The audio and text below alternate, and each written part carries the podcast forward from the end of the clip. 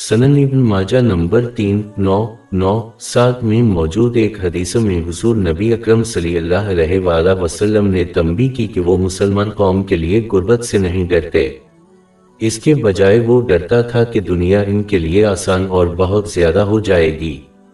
اس سے وہ اس کا مقابلہ کریں گے جو ان کی تباہی کا باعث بنے گا۔ در حقیقت اسی مقابلے نے پچھلے قوموں کو تباہ کر دیا۔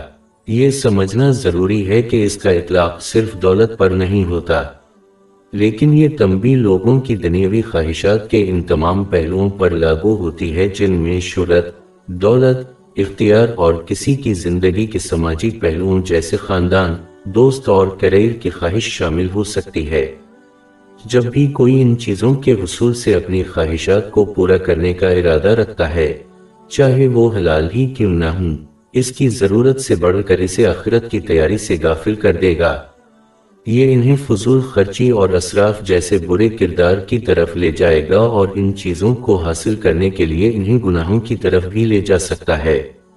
ان کو حاصل کرنے میں ناکامی، بے صبری اور اللہ تعالیٰ کی نافرمانی اور نافرمانی کے دیگر اعمال کا باعث بن سکتی ہے۔ ظاہر ہے کہ ان خواہشات نے بہت سے مسلمانوں کو اپنی لپیٹ میں لے لیا ہے کیونکہ وہ مال حاصل کرنے یا چھٹیوں پر جانے کے لیے آدھی رات کو خوشی سے اکٹے ہیں، لیکن جب رضاکارانہ طور پر رات گزارنے کا مشورہ دیا جائے گا تو وہ ایسا کرنے میں ناکام رہیں گے۔ نماز پڑھنا یا صبح کی فرض نماز میں جماعت کے ساتھ شرکت کرنا۔ ان چیزوں کو حاصل کرنے میں کوئی حرج نہیں جب تک کہ یہ حلال ہوں اور کسی کی ضروریات اور اپنے محتاجوں کی ضروریات پوری کرنے کے لیے ضروری ہوں۔